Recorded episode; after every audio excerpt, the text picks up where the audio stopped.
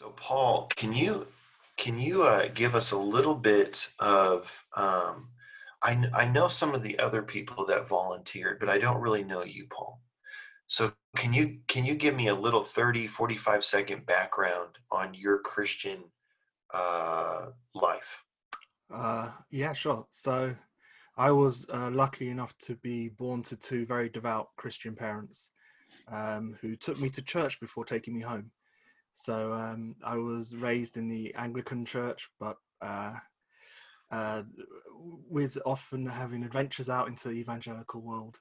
Um, and uh, since then, I've grown up and become my own man with my own faith, uh, as as we do. And um, I I don't know. I've I've I've been in some amazing places in in my in my journey with God, but 30 seconds isn't time to go into them, I guess. Bro, that was an amazing job. and you you know what, Paul, you are a man with your own faith now. I'm feeling that. Okay.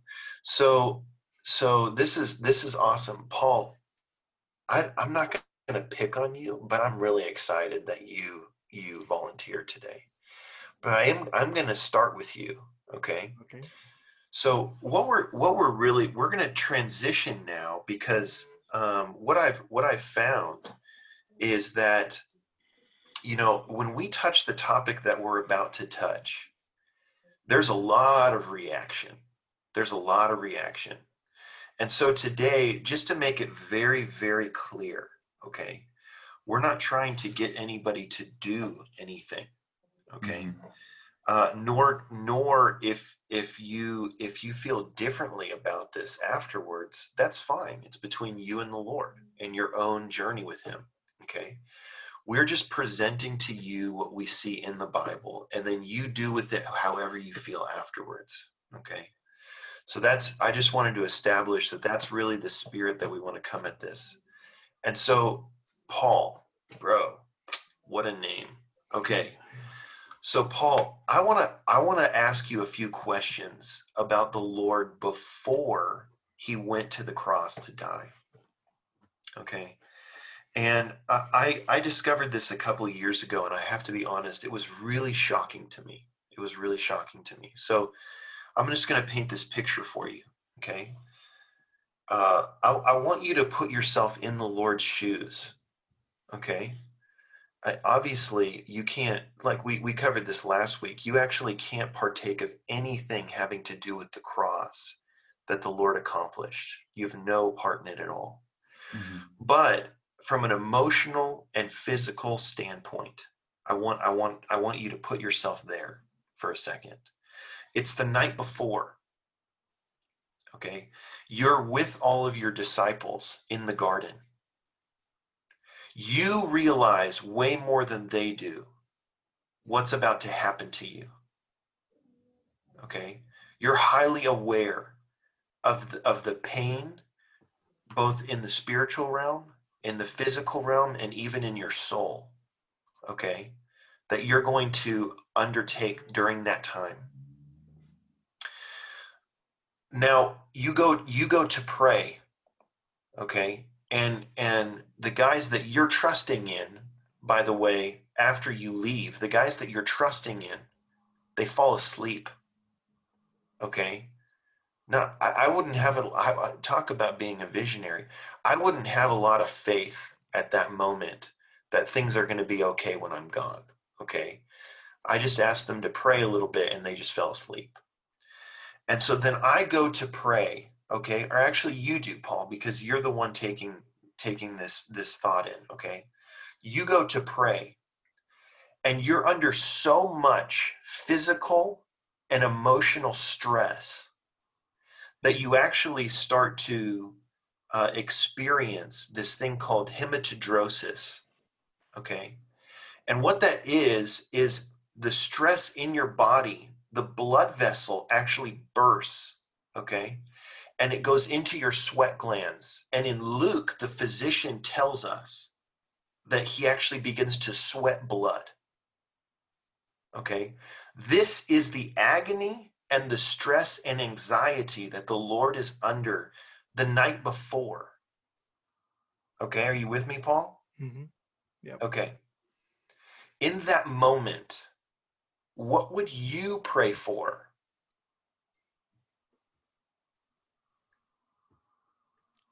God's will be done. Oh, oh man. Oh man, Paul, you're so good. Okay, of course, of course. Yeah. Yeah, yeah. I don't bro, I want to know I want to know honestly what you would pray for. Because if I'm honest with you, I would pray that not only did it not happen, but okay, Lord, Father, if it does happen, can you just make it not hurt? like, hmm. can we just put on like a big show and like I actually don't feel anything? Mm, it wouldn't fulfill like that. That's that's what I would pray for, Paul. I'm being re- I'm being honest with you, bro. What would what would you what would what would you pray for, bro? It has to fulfill the prophecies, right? So there has to be the stripes. There has to be the suffering. Okay. So it, it, it, it had to be the, the way it was, and and it's it, God's will is superior. So, I I think Jesus's prayer there was beautiful. It was you know if this cup can be taken from me, then so be it. But your will be done, not mine. Yeah, yeah, bro. Paul, it's very clear that you're a better Christian than me. It's very oh, there's no... It's very clear. Okay. Okay, Paul, Paul, this is the thing. This is the thing. I want I want you to look now. What we're going to do is we're going to go to John 17. Okay?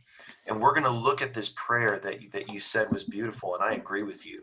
It's actually um, I've actually wept a couple times reading this prayer. And don't worry, guys. I know last week it didn't work, but this week we're good to go on on the. I think we're good to go.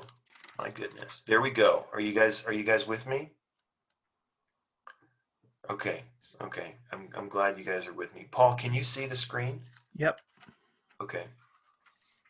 So let's go to let's go to John 17. And this this is interesting this is really interesting, Paul, because mm-hmm. actually, what the Lord Jesus prays for repeatedly over and over again is for the oneness of the believers. The day before he is crucified, the only thing he's caring about is that the believers would be one. Okay, where we pick this up is if we go down to verse 11, and there's actually a progression of oneness found in John 17. There's three different aspects of this oneness. Okay? The first one is in verse 11. Can you can you read verse 11 for me, Paul? And I am no longer in the world, yet they are in the world, and I am coming to you. Holy Father, keep them in your name which you have given to me, that they may be one even as we are. Okay, so Paul, what's the first aspect of oneness that he wants them to be in? In the name of the Father. Yeah, yeah, bro, for sure. This is a matter of life. The moment that we receive the Lord and receive eternal life, we now have the ability to have be in the name, the oneness in the, of the name of the triune God. Okay, the oneness of the Father. Okay, when we continue going down, and uh, man, I don't know, maybe sometime we do a dive session on John 17 because it's pretty amazing. But can you can you go down to 21 for me? And we're going to see the second aspect of oneness here. Can you can you point that out to me? Can you just read it actually? Yeah that they all may be one, even as you, Father, are in me, and I in you, that they may also be in us, that the world may believe that you have sent me. Okay. So Paul, this this creates a little bit more of a problem. What's what's the oneness here? It's um being in the Father, or being yeah, being in the Father, and the Father being in us. Okay. Within each other. Right. So actually, I, I I did a dishonor to you here. It's actually at the at the end of verse twenty. It's the oneness in their word, in the word. Okay. So the end of the the end of the verse says the word, and then he goes on to say that the believers would be one in the word. And then this is the key part here. He actually says that the world may believe Okay, Paul, when you look at verse 11, can believers do this? Believers are just this way all over the world, whether we've met them or not, right? We're all one because we have one faith. Would you agree? Yeah. Yeah. This is, this is on the name, though, isn't it? Which is, is more than. Is, is, the name is uh, identity, right? So it's Yeah. being, being in God and His identity, and that's that's that's yeah through grace and then through faith. So yes, I agree. Amen. Okay, yeah, for sure. Then then what we we have a progression and it's actually a deeper and deeper oneness that we're going to keep building off of here. So keep in mind this is this is what the Lord is concerned about before he goes to the cross. Okay? That was the context of this entire conversation. So now he wants them to be one in their in in his word. But then also he adds this little thing at the end of verse 21 that the world may believe. Now, I don't know about you guys, but I have I have tried preaching the gospel to a lot of different cultures and religions, and one of them is the Muslim religion or Islam. Okay, so I've gone up, I've gone up to Muslims before. Paul, have you ever have you ever preached the gospel to a Muslim before? I've tried.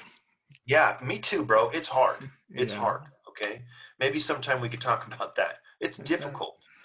And actually, I don't know about you, Paul, but there's been a couple times where I get them to this point where I, I think they might, they might, you know, and then and then the person will look at me and they'll say, okay, if I convert to Christianity, which one am I converting to?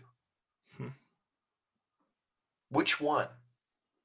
Okay, this has happened to me multiple times. And what they're doing is they are exposing something within Christianity that we're not one.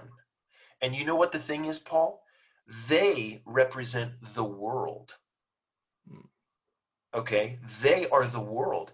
And so in verse 21, that the world may believe that you have sent me. There is something about the oneness that not only expresses God, it is his top attribute. So not only is he light, is he love, is he all these things, his oneness is his top attribute. Nothing expresses God more than oneness. And so, in that instance, if we're actually one as believers, if we're one, it's a testimony to the entire world. And what they actually see is they see God, that the world may believe. Okay? The third type of oneness is actually in his glory, which is found in verse 22. And it's interesting to me because a lot of believers, I ask, I love this question. I ask them, what what what is the the purpose of your Christian life after you get saved? And many of them will say to glorify God. And I'll be like, yeah, sweet, sweet. I agree 100%. How do you do that? How do you do that? And then they then they start fumbling and they're just like, oh, I, I don't uh, uh, obey the commandments or something like that. So actually, some some theologians, it's really interesting when they analyze John 17. Some of them think the chapter is on oneness. Others think the chapter is on glory. The reason being is because oneness expresses God, and expression of God is glory. Okay? It's actually both. So when we as believers become one and we're expressing God, it actually gives God glory.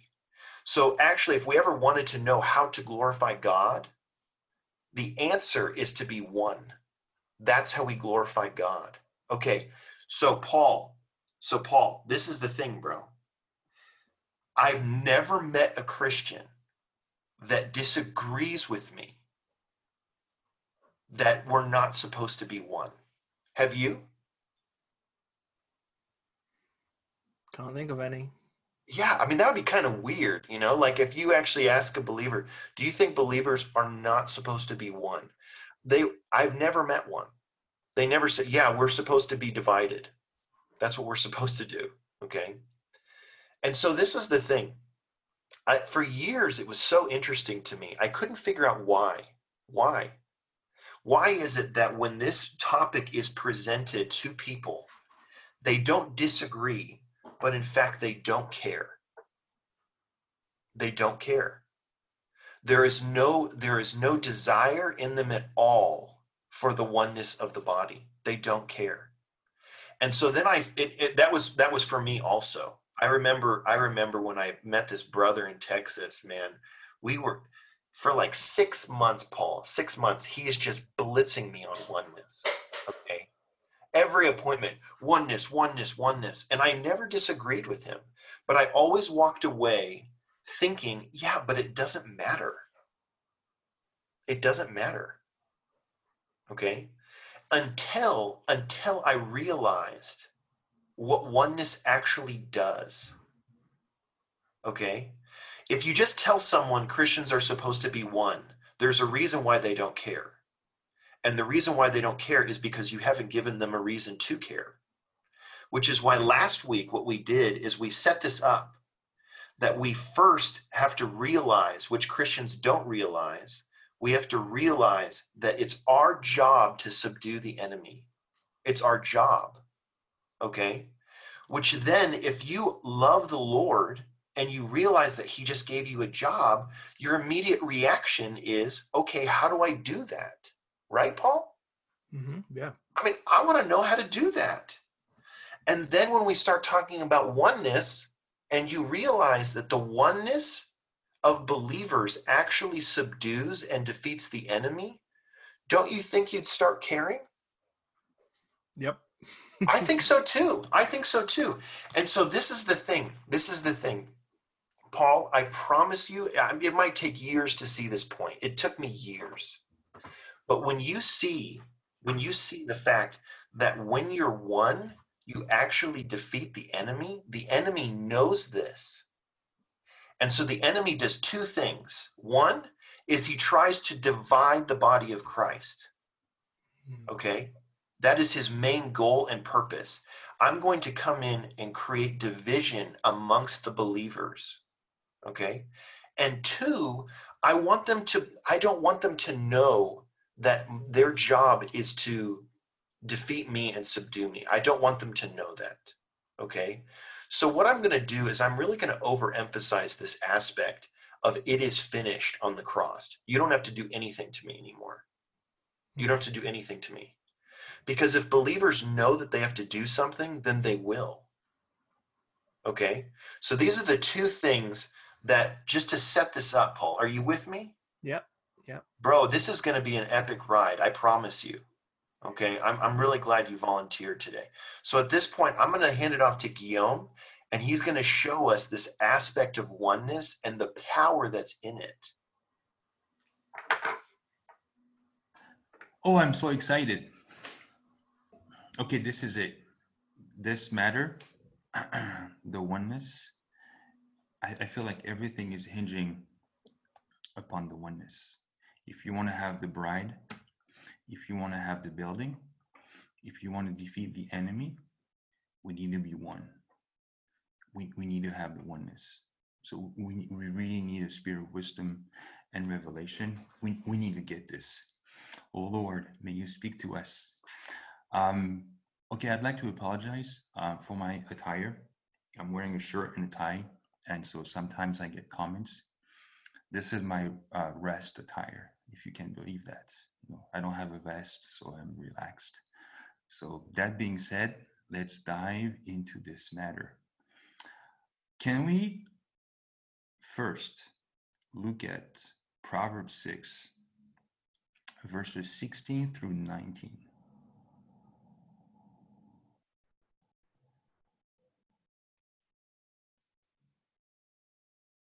Okay, okay. Could um, Beck and Rosie, could you please read the first verse, verse 16? There are six things that Jehovah hates, indeed, seven that are an abomination to his soul. Okay, so six things. And then he adds seven when I read this verse, it is interesting. It says six, But then he says, actually, actually seven. Mm. Okay, what's the seventh thing that he detests, that he hates? Could you read verse 19, the last part? a, f- a false witness who utters lies and one who injects discord among among brothers Mm-hmm. Right. So he hates. This is this is very strong. Mm. In the Bible, it's rare to find such utterances. Jehovah hates. He hates someone who injects discord among the brothers. Mm. Amen. Okay, oneness, like Trevor said, it's the top attribute of God. The top. God is triune. We have the Father, the Son, and the Spirit.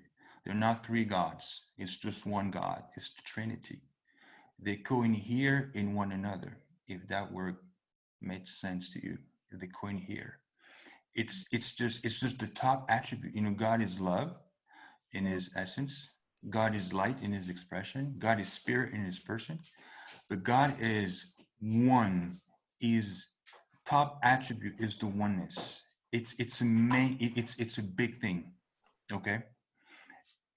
This verse reminds me of Genesis 1 that we covered before, mm. where we said that God created us in his image and according to his likeness. Mm. And then he said something that we covered last week. He said, Let them have dominion over the fish of the sea, over the birds of heaven, over the cattle, over all the earth. And to me, we could end there, you know, over all the earth. But he adds, and over every creeping thing that creeps upon the earth. It sounds like to me but maybe it's just me you know i'm not writing life studies or anything. That's just my my feeling my personal feeling. It seems like it's like proverbs 6 i want to make sure you understand that what i really hate what bothers me the most my enemy that creeps upon the earth this is the problem and here in proverbs he says six things I hate. Actually, seven. So he adds one thing at the end as to emphasize this thing really I dislike.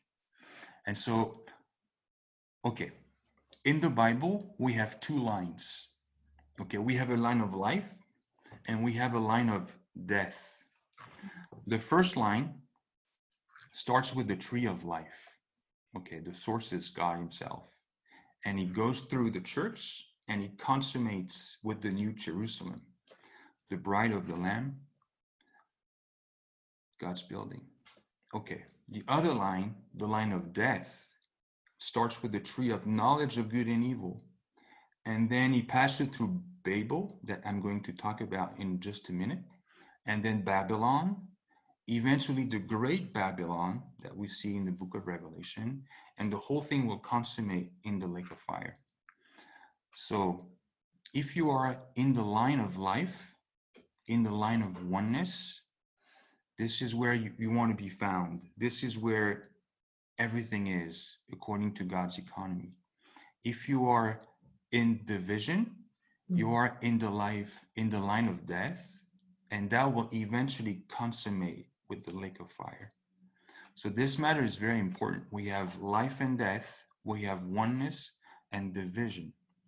And most Christians, they don't take this matter very seriously. Like Trevor said, they just do not care. And perhaps it's because they haven't seen it. It's that simple. They just haven't seen it yet. That this is very precious. This is what the Lord prayed for in John 17. This is most precious to him. This is what he wants to have. He wants to have, in reality, the oneness. It's, it's a very serious matter. It's a matter of life and death, oneness and division. It's very, very important. Okay, and so division actually it's all inclusive. You know, this is Satan, is there, sin is there, the world is there, the flesh is there, the old man is there, the old eye is there. It's all there. All negative things, it's all included in division. On the other hand, oneness, all the positive things are there. You have God, the Father, you have Christ, you have the Spirit. We get this from Ephesians uh, 4. We know we have the oneness of the Spirit in the uniting bond of peace that we need to keep. And then the, the verses that follow, they tell us that we have God, the Father, Christ, the Son, and the Spirit that gives life. Our regenerated spirit, our transformed soul, everything is related to the oneness. Mm-hmm. So this is very, very important. Okay. After sin entered into man, things started to happen, not good things. First, we have hatred with Abel and Cain, eventually murder. And then, if you go on from Genesis 4, 5, and 6, you have fornication, and then you have weapons and war. Eventually, in Genesis 6, so early on, the earth was filled with violence.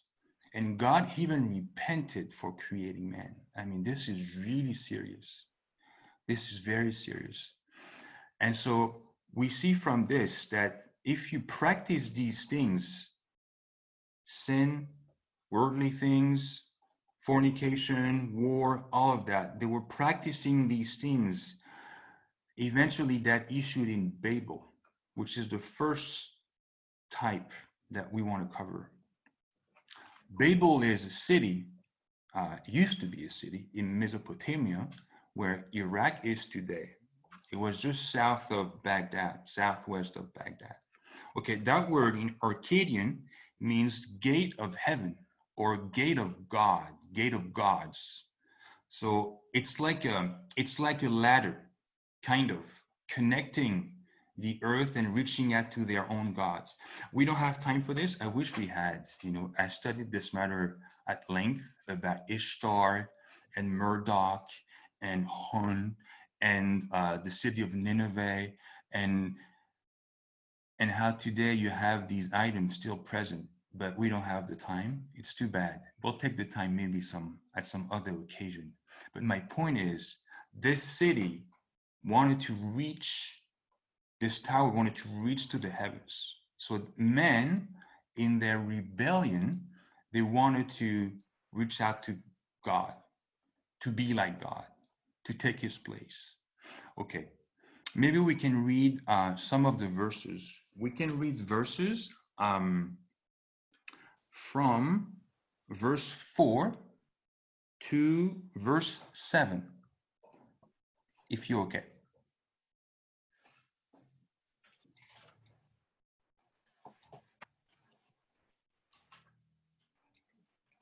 Yes, and they said, And they said, Come, let us build ourselves a city and a tower whose top is in the heavens, mhm, and let us make a name for ourselves, lest we be scattered over the surface of the whole earth. And Jehovah came down to see the city and the tower and the tower which the children of men had built. Okay, we can pause. We can pause. We can pause. I just want to emphasize Jehovah came down to see. Quite striking to me. Okay, we can go on. And Jehovah said, Behold, they are one people, and they all Mhm. have one language. And this is only the beginning of what they will do. And now nothing which they purpose to do will be kept from them. Mhm. Come, let us go down, and there confounded their language, that they may not understand one another's speech. Mm. Yes. So, okay, the context of that is after the flood, the earth was so evil in Genesis 6. There was a flood, Noah, the ark. Most of us, we are familiar with that story. After that, God gave man authority to rule over man. Okay, and man, by Satan's instigation, or uh, they just wrongly used that authority. They made nations. Mm. and the nations actually they prefigure all the denominations in christianity today. We'll come to that later. And so they were one in their evil intention. They have they had a oneness because they had satan in their flesh. They had sin in their flesh. They had this inward oneness but outwardly They had the same the same mind, the same thinking, the same intentions. And it, this is so strong. This principle is so powerful that God Himself, when He saw the situation, He had to calm down. And then He said, Behold, they are one people. Mm. They have one language. They speak the same thing. They're just attuned. And this is only the beginning.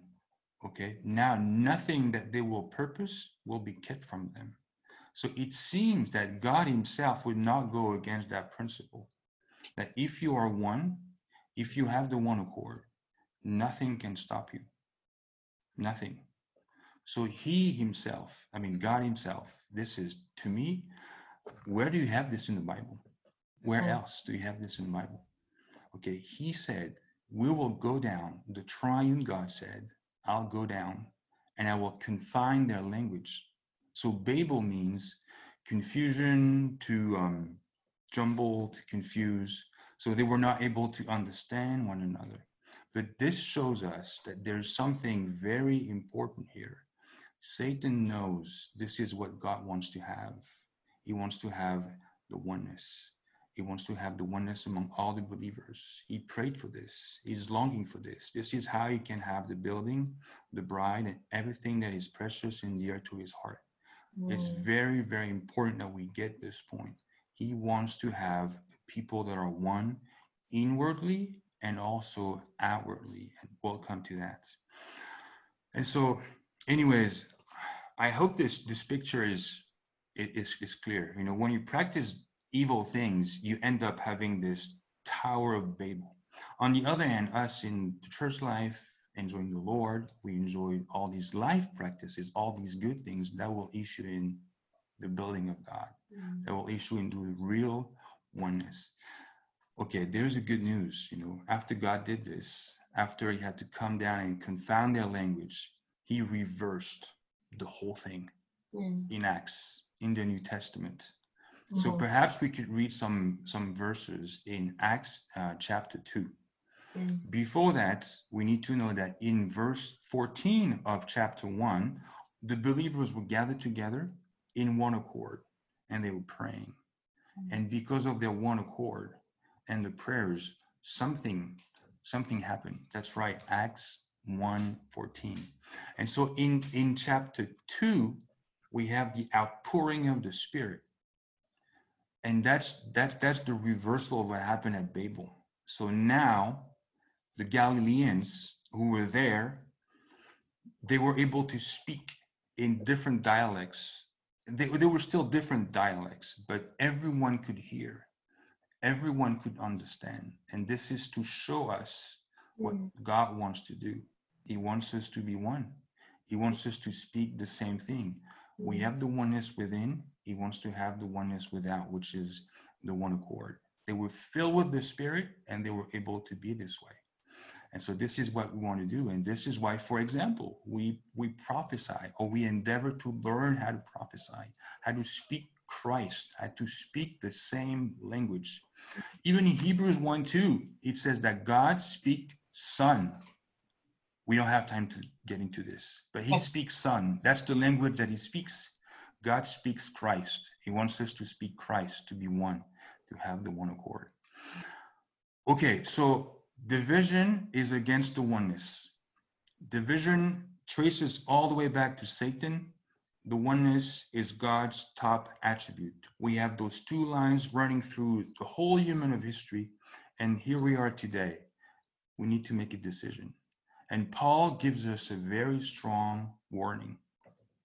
Last week we saw in chapter 3 of First Corinthians that, not last week, the week before, when we talked about God's building, that we need to be very careful what what materials we're using for the building of God. We were talking about gold, silver, precious stones. So God the Father, Christ in his redemptive work, the transforming work of the Spirit for the precious stones, that was marvelous. I really enjoyed that fellowship.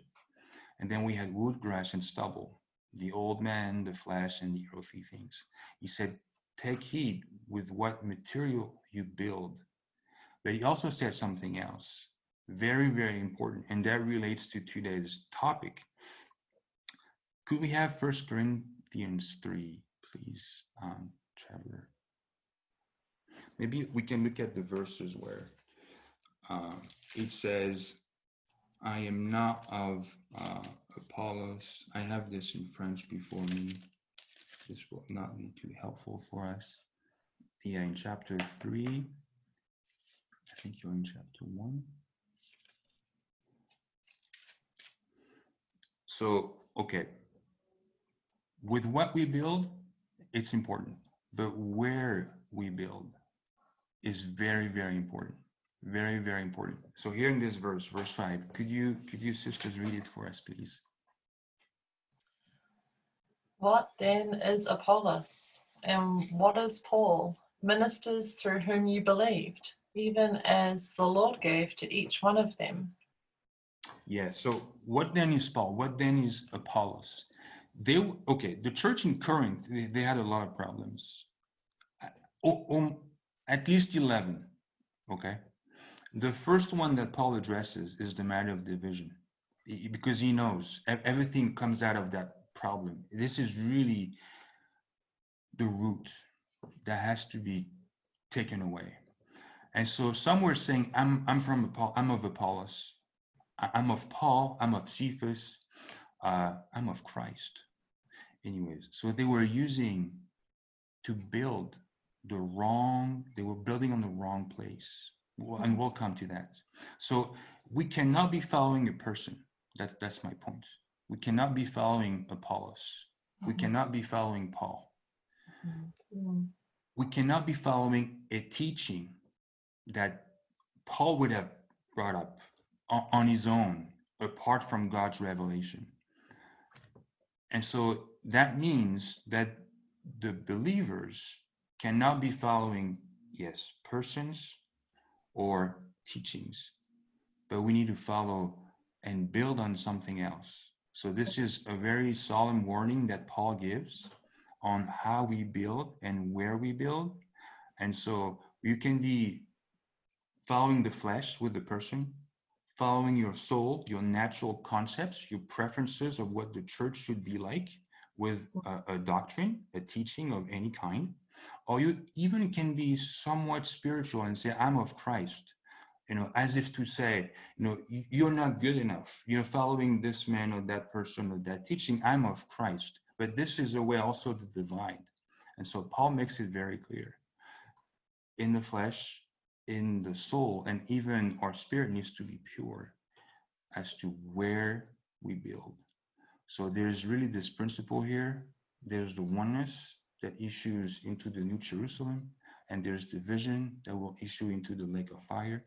And now I think Nathaniel will take us from there and tell us more about the ground and the foundation. Well, yeah, and maybe we can go back, uh, uh, Trevor, really quickly to First Corinthians three. And um, well, I'd like to just start by um, first of all thanking you, uh, Ronk, for accepting the nomination for for joining us. And um, I'm wondering, uh, just just a little question for you to consider. Um, and uh, and here's the question: uh, In building, when you're building something, what is the difference between the ground of the building and the foundation? Mm-hmm. What do you think?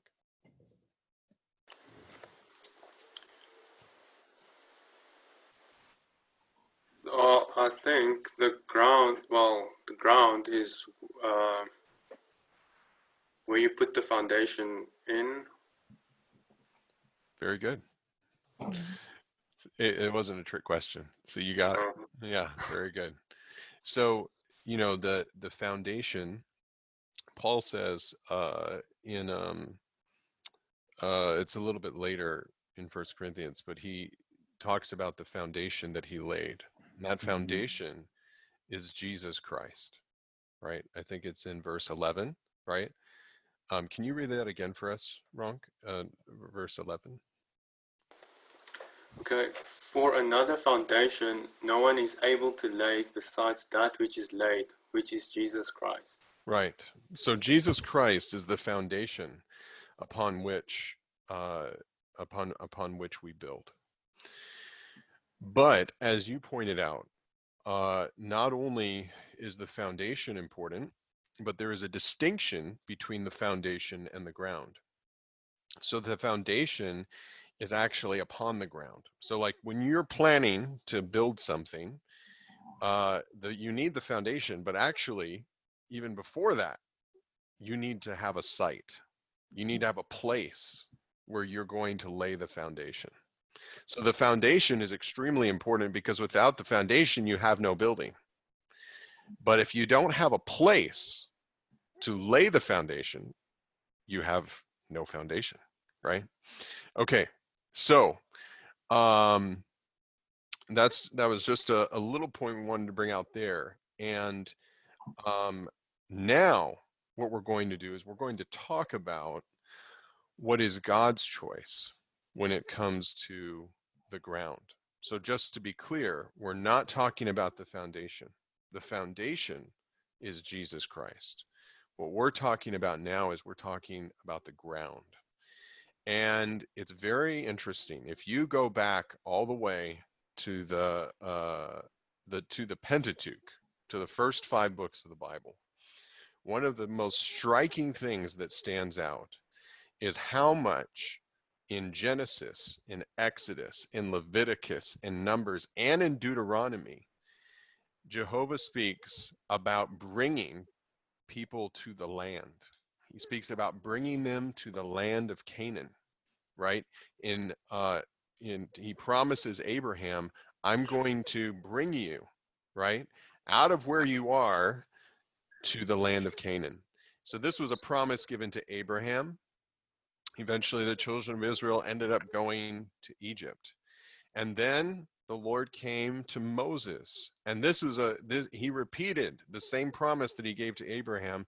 He repeated that promise to Moses. And so the children of Israel left Egypt and they were on their way to where? To the good land. Mm-hmm. Okay? So it's very interesting because as they're on their way to the land, even as they were leaving Egypt, there was a battle going on. There was a huge battle because first the Egyptians tried to stop them, then they had things come up among themselves. There was a rebellion, all kinds of things. There were all kinds of obstacles before they could get to the land. But eventually, we see in the book of Joshua, they mm. made it. They got to the land. Okay. Mm. And when they got to the land, uh, event, you know, it, it took a little period of time, but eventually they had the, the, the temple was built. And you see actually that the issue of our of the children of Israel being on the land was that you had the building of the temple. And when the building of the te- when the temple was built, the glory of Jehovah filled the Mm. temple.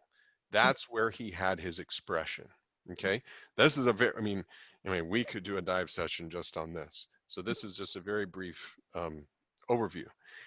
But before the children of Israel entered into the land, in the book of Deuteronomy, Moses, knowing he wasn't going to be able to accompany the children of Israel into the land, he he spoke to them. He re-spoke to them the law. And in Deuteronomy chapter 12, uh, it's very striking. Uh, the, the, there is a phrase that appears in Deuteronomy 12 six times.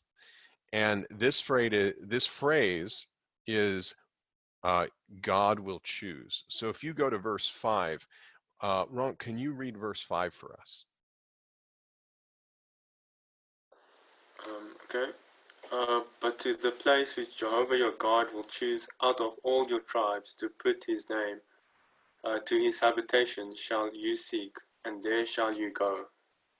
Amen. That's awesome. Okay, so just take note of that. To the place which Jehovah your God will choose.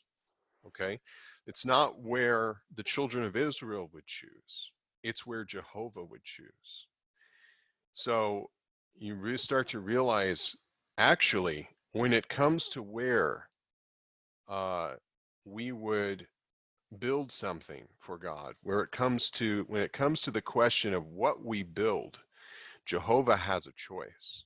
Not only with regarding the materials with which we build, but he has a choice about where we build.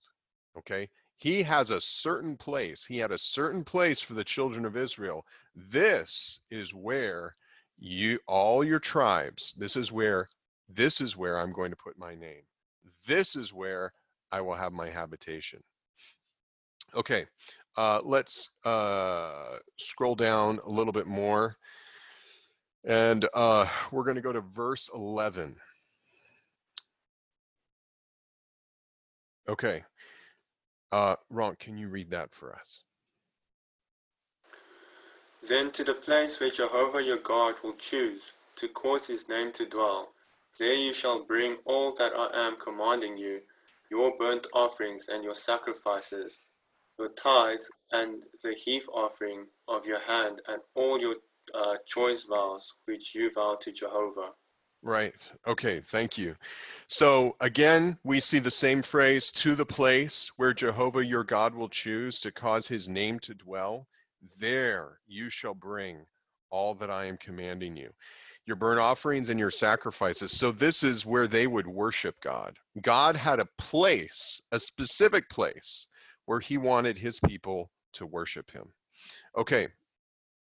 Um, now we're going to uh, continue. And uh, in verse 14, can you read? Uh, can we look at verse 14? Okay. Um, can you read that one? Ronk, it's actually a, sort of a, a, bit of a repetition from verse uh, from verse 11, but it's good to just read it if you can. But in the place which Jehovah will uh, will choose in one of your tribes, there you shall offer up your burnt offerings, and there you shall do all that I am commanding you. Very good. So again, Jehovah has a choice in turn in with when we talk about the place where we worship him where he will have his habitation, he has a choice. Now, can we go to verse 18?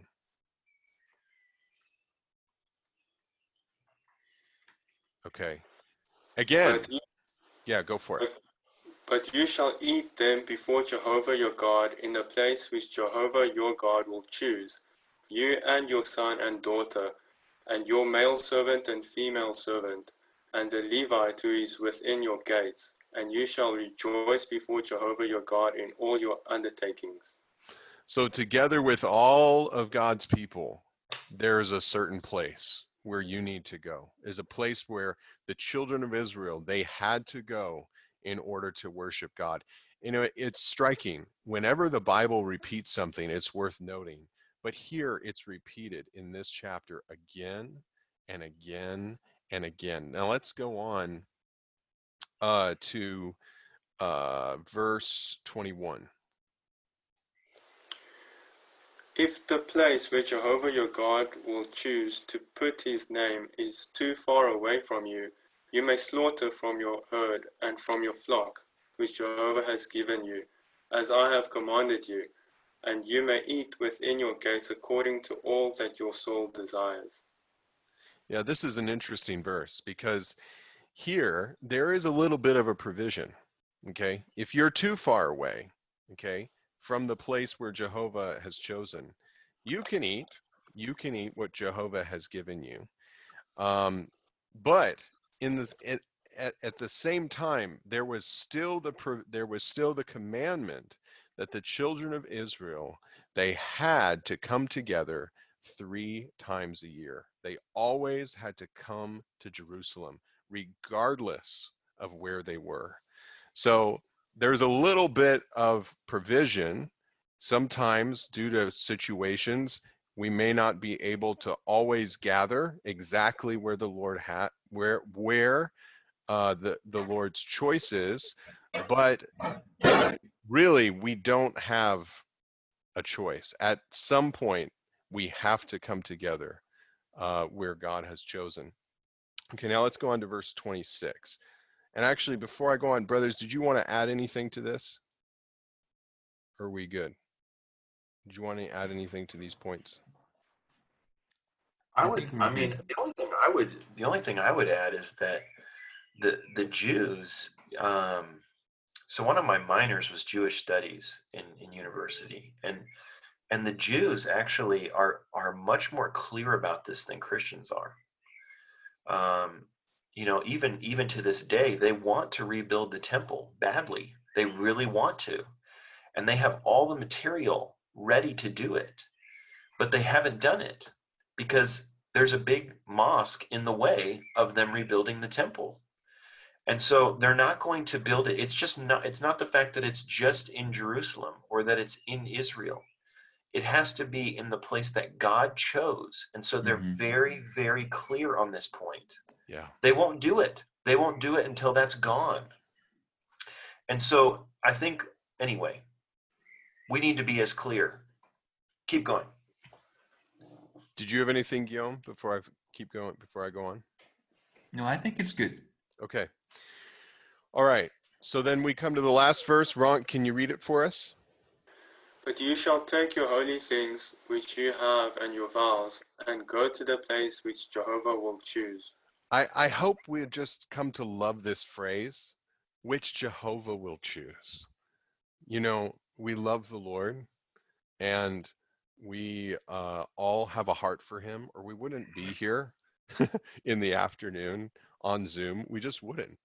And so uh, we just, you just realize the Lord has a choice. You know, I mean, the thing is, I, you know, I'm married and I, I, you know, the more that I get to know my wife, the more I realize there are certain things that she prefers and certain things that she doesn't. And the more you love someone, you just realize this is their choice. It doesn't matter how I feel. I may have I may have another choice, but but you just realize this is her choice. Anyway, the Lord is the same way. He has a choice. And on the one hand, He doesn't force us to make the choice, but He's letting us know He has a choice. What we decide to do with that revelation is up to us, but He's making it known. And as we'll see, by following Jehovah's choice, we're able to deal with with God's enemy. Okay, this is the Old Testament. But now Guillaume is going to go on and show us how this is a, was applied beginning with the early church in the New Testament. Yes, let's talk about the church. Wow. Okay. Okay, first we we have to start with Matthew 16, 18. I think most of us are familiar with this wonderful verse. Uh, maybe Paul, if you are still uh, okay with this, you could Yep. read it for us. And I also say to you that you are Peter, and upon this rock I will build my church, and the gates of Hades will not prevail against it. Yes, hallelujah. Okay, so Peter just had a wonderful revelation that he received from God the Father. And the Lord said, I will build my church, the one church. There are no other churches. It's just one church. That's that's one aspect of the church, what we call the universal aspect of the church.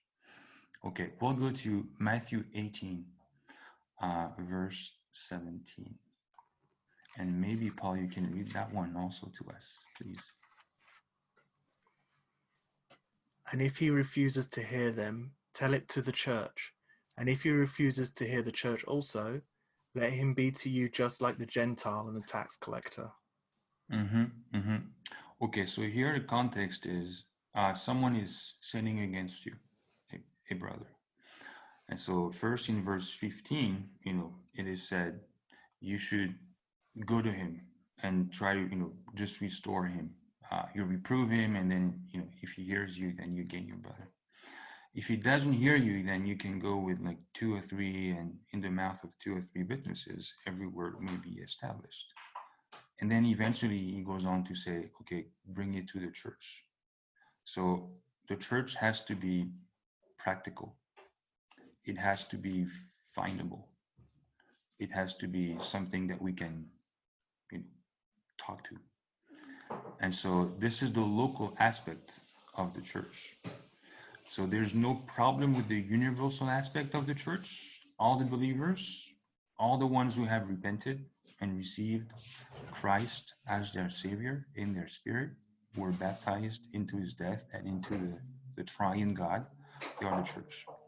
Okay, but there's this local aspect of the church that we can see in this uh, in this chapter, and this is where the enemy attacks. This is where there's a lot, a lot of misunderstanding. Okay, so the church meets. You know, you don't go to church. The church comes together, but you don't go to a place that is the church. Like the church is something else. I have a question I want to ask you, Paul. Um, okay. I have here a, a letter. Okay. A letter. I, I you probably see that clearly. It's like Paul, and then I will not read the whole thing because that will be embarrassing. Um, this is this is an epistle to the church in Blackpool. Blackpool. hmm yeah, yeah. Okay, you know where Blackpool is? Yes, I'm, I, I know the place. Okay, so Paul wrote some nice words of encouragement to the church in Blackpool. This one is not in the New Testament, but but there's such a letter in my hand right now. And so he says, Yours Christly, I write with my own hand, Paul. Okay, so this letter, I'll just I'll just roll it. Sorry for the low tech uh, effects. and I'll just give it to you you- so you can pick it up. Okay. Okay, so now you have the letter. I will borrow your name. I'm Paul, and you are my Timothy. And I want you to bring this letter that is, yes, right, this letter that you now possess. Um, bring it to the church in Blackpool. What will you do? Check when the next train to Blackpool leaves. Uh, Okay. Yeah. Okay, that's good. So you get there, you get on the train, and then you get off at the train station. Where do you go? I I would look for the the the um, the people who attend the church. Um, is it- is it Okay. like the you said, take it to the church in Blackpool, right? Yes. So that must be people, right? Yes. Okay. I don't know who. Where would you go? Because I don't know who that would be, I would look for a churchy building because I would expect the, that to be the place that they would congregate.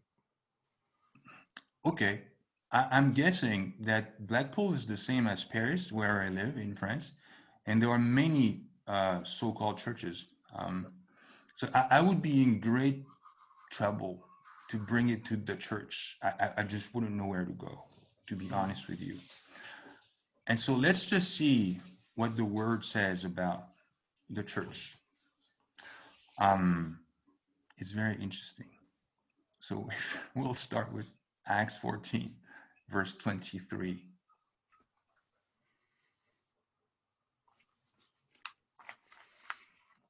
This is a very good verse. We need to know these verses. is very, actually quite easy to remember. Okay, verse 23. And when they had appointed elders for them in every church and had prayed with fastings, they committed them to the Lord into whom they had believed. Ah, yes. Okay, so they appointed elders in every church. That, that, that was what Paul practiced. Okay, he was appointing elders in every church. Now we'll go to Titus, the epistle to Titus, verse 1 5.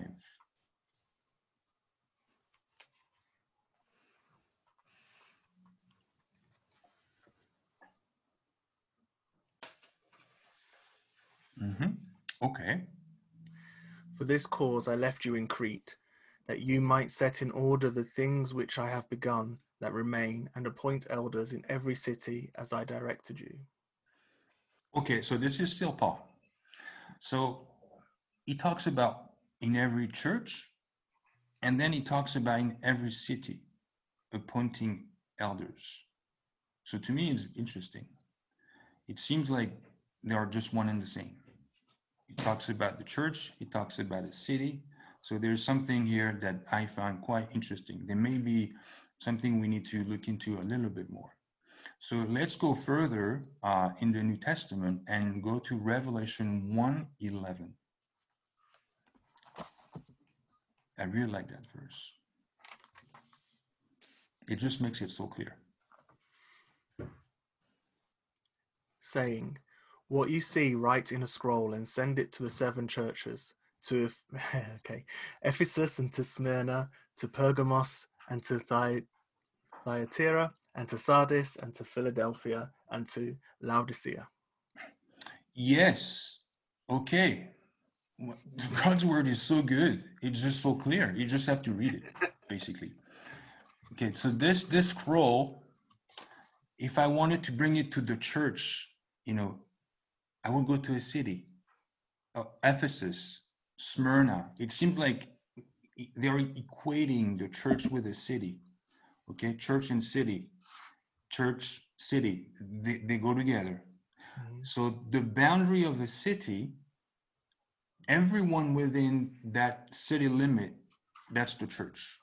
The church in Blackpool, all the believers in Blackpool, that's the church in Blackpool. Regardless of you know where you meet, regardless of how you call yourself, that is what the Bible calls the church. and that what, what the Bible would call the church in Blackpool. Okay. So it doesn't matter how you identify yourself you're, you're part of the church but the sad thing is well it's not the way people practice it today um, and so many people would say well it's just not practical you know to do this like to have like all the believers in one city it just it's just not practical to do it well jerusalem this is where the church you know, started. That was the first church in a city, Jerusalem. When the brothers were preaching the gospel after the outpouring of the Spirit, 3,000 souls believed. And then in Acts 4, 5,000 were added to the church. That, that's a lot of people. Okay. In Paris, we are about 120 they had at least 8,000 because it says, you know, 5,000 men actually in Acts 4. So that's that's a lot. So they were meeting as the church in Jerusalem. So, you know, that's just God's way. That's what God has ordained. There's there there's such a place. So in the Old Testament, that place was Jerusalem. And that depicts something wonderful in the New Testament. So here we see the principle. As I was sharing earlier in First um, Corinthians, sorry, three, we cannot be following a person. We cannot be following a doctrine, a teaching. And so I don't want to call out, you know, I don't want to make anyone uncomfortable, but there are many churches following a, a person, the church of so and so, or the church that is denominated according to a teaching or a practice. But even the size should not matter. 5,000, 3,000 in Jerusalem, that should not be the deciding factor. And even the condition, again, with the church in Corinth, terrible. Fornication, they were drunk at the Lord's table, having a lot of questions about resurrection, marriage. I mean, it's still the church. So God has decided something, and we should do well to take heed to what He said. So, anyways, that's the church in its universal aspect and it's in its local aspect. And now uh, I think Nathaniel will take over.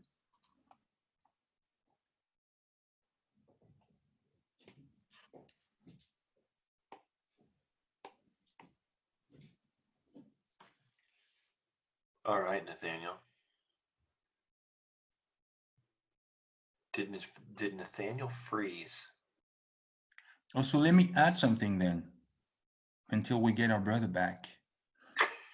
so the church in Blackpool, it's it's not a name, right? It, it's it's not a name. It's just a description. The church, the assembly of all the believers, all the regenerated believers in Blackpool. It's not a name. It just defines the assembly of believers meeting there. Um, do we have him back? Not yet, but I Not could I can jump in here and actually another question I have. This one's for Paul because Paul you happen to be the only guy on the panel. Okay, so I'm going to ask you this question because it's really going to hit home. Okay, it's really going to hit home. Paul, um, do you want to get married one day? Yes. You do. All right, man. Praise the Lord. I'm feeling that. Okay. So you do want to get married. Okay. Yes. Okay, bro. You seem very excited about this. I'm. I am excited for you. You know, like when that day. Yes. Okay. Paul wants to get married. Everyone. Now, Paul. This is my question. This is my question. Let's say you find. Let's say you find her. You know. Yeah. And would would you also agree that the Lord wants to get married too? Yeah. does he want to get married i think he does i think he does okay and so so paul isn't that funny like I, I don't know if you've ever thought about that before but the reason why you want to get married is because he wants to get married so Mhm. that desire that's in you is because he made you in his image and likeness and so you want to get married because he does so paul this desire that's in you from God to get married? What if, and I'm just saying, what if, bro? What if? What if you find her, okay? And she says to you on your wedding day, bro, she's she's all ready. She's ready, bro.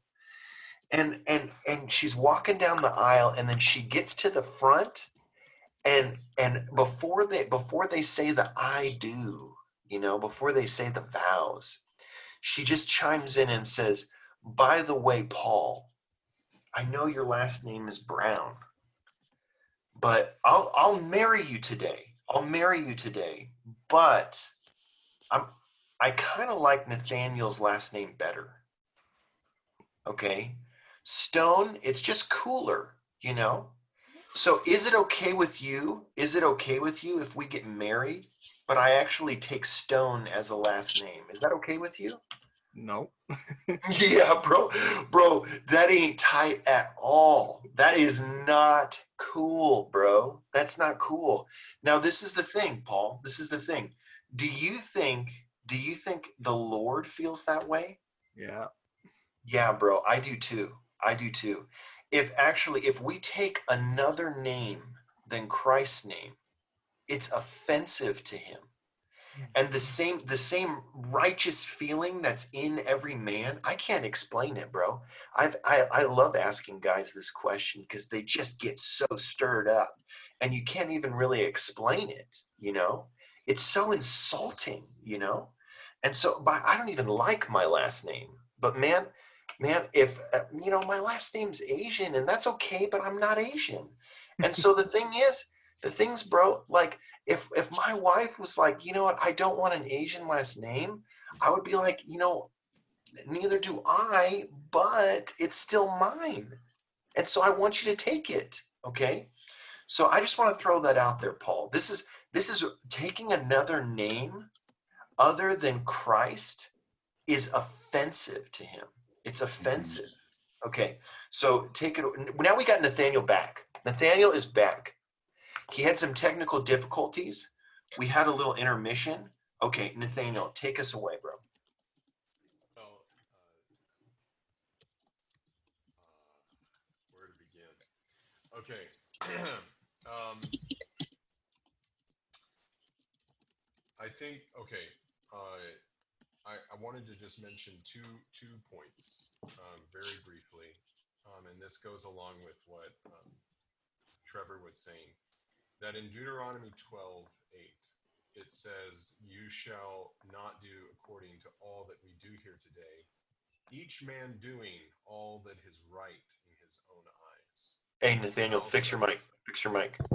Sorry, can you hear me? Is this better? Yeah. I don't know what's sorry. Okay. Uh Deuteronomy 12:8, you shall not do according to all that we do here today, each man doing all that is right in his own eyes. And then uh, verse 13, be careful that you do not offer up your burnt offerings in every place that you see.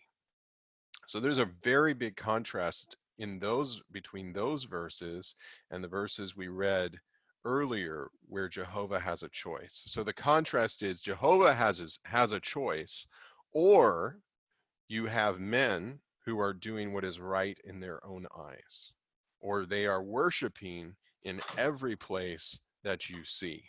And so um of course Guillaume uh, was laid out the principle that we see in the New Testament and I'm just going to briefly run through a few things um, you know, in Romans 16, Paul writes to uh, a he writes actually to a number of people. Um, it's he's greeting Prisca and Aquila, right? Um, greet Prisca and Aquila, my fellow workers in Christ Jesus, who risked their own necks for my life, to whom not only I give thanks, but also all the churches of the Gentiles. And then um, let's see how about we can we get uh beck and rosie? Can you all read verse five? Either one of you? Can you read verse five there? And greet the church which is in their house. Right, Greet. great i won't make your i won't re- make you read that name it's all good um the main thing is uh it says greet the church which is in their house and then it goes on and continues to uh, list a number of uh, other people that they were greeting. And then if you scroll down a little bit more, Trevor, uh, I think it's around verse 11. Um, mm, uh, yes. So in verse 11, uh, can you all read where it says, greet those of the household? Greet those of the household Uh-huh. of Narcissus who are in the Lord. Perfect. And then um, can you just go down a little bit more, um, uh, Trevor? Just scroll down a, a few more verses. Sorry. Um, uh, where is it? I'm looking for a very interesting name. Um, Aristobulus. Anyway, it's a very interesting name. Okay. Um, there's so many names in here. Anyway, the point is with Narcissus and Aristobulus, uh, both of them, it refers to their households. Okay. But with uh, Prisca and Aquila, it says specifically the church which is in their house. So sometimes when uh, we look at this passage, uh, it, the the thought may be, okay, well, you know, uh, Prisca and Aquila, they met in their house, they had a church in their house, um, and so you know you could maybe have house churches. Um, but that's not the principle that you see in Romans 16. In Romans 16, you actually have the mention of a number of different households, but there's only one household where it's mentioned the church met in their house. So when it says that the church met in their house, that's referring to the fact that uh, the believers, all the believers in Rome, they met in the house of Prisca uh, and Aquila. Uh, so that's one point uh, I just wanted to mention. And then also, if we can go to Acts 9:31.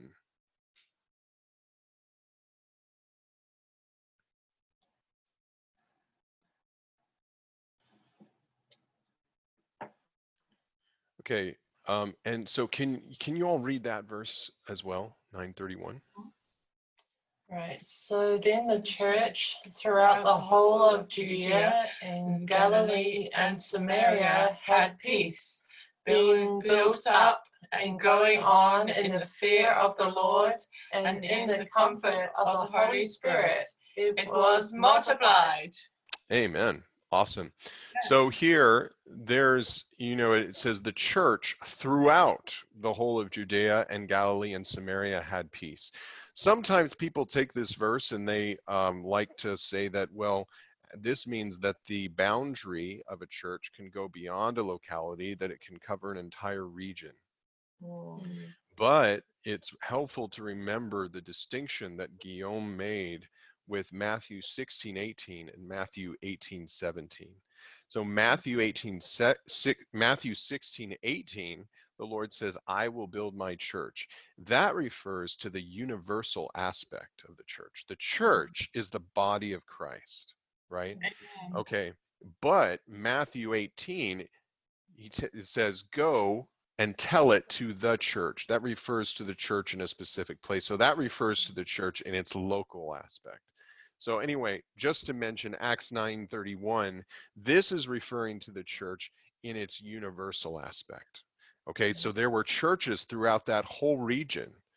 There were uh, local churches in Jerusalem, uh, in other cities in Galilee and Samaria, but in this case, it's speaking about the church in the universal sense because they had a universal fellowship.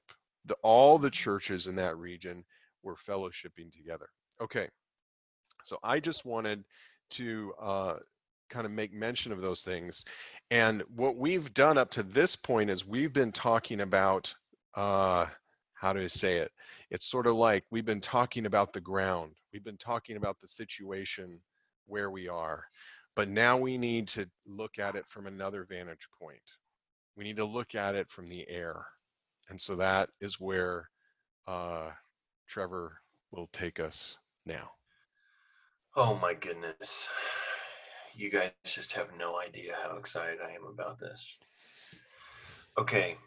First off, I want to I want to ask some trivia questions. Okay. So the first one is going out to Ronk. Ronk, according to the scripture, how big can a church be?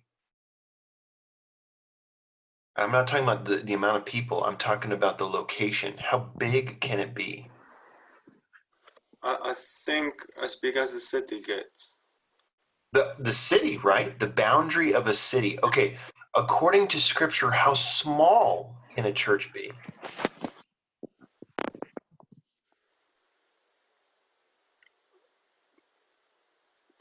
Uh, I'm not sure. Ronk, Ronk, it's the exact same answer. Yeah, the city. It's the city, bro. So you can't you can't make the church smaller than the city boundaries and you can't make it bigger than the city boundaries. Okay? So that's that's the trivia question that I wanted to ask. Okay. Now Paul, second trivia question, bro.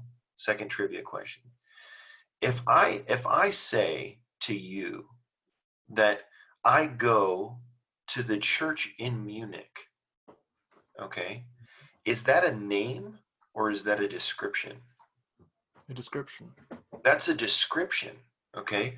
So taking that as where you meet, okay, is actually just a description. It's not taking a name. Okay. So a lot of times I kind of joke with people. I, you know, they'll they'll meet me and this maybe this is kind of messed up, but I, you know, they'll ask me this new person and they'll say, you know, Trevor, where well, where do you go to church? And I say, well, I go to the same place you do. And then they go, they go, well, I've never seen you at my church. And I said, well, you're a part of my church.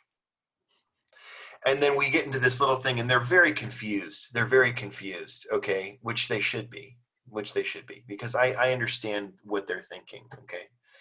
The fact of the matter is, every blood washed believer within the city limits is a part of that church. Mm-hmm. Okay? Whether you choose whether you choose to meet somewhere else and you don't choose to meet in the oneness of not taking a name is up to you. Okay? Does that make sense paul?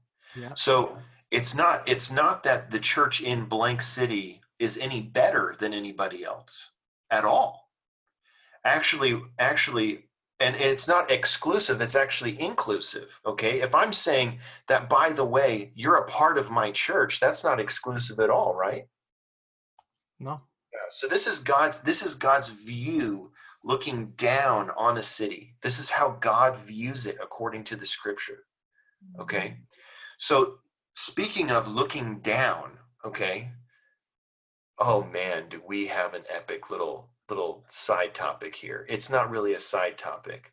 This is what we've been talking about leading up to the point of creature deals with creature, how to subdue the earth, how to defeat and subdue Satan. Okay. Mm-hmm. So this is what we and we're going to get into some stuff. I promise you a lot of you guys have never heard any of this. Okay. So we had to really dig to find a bunch of this stuff. And we got really we got really excited about it. One thing I wanted to share with you guys is a very very short story, okay?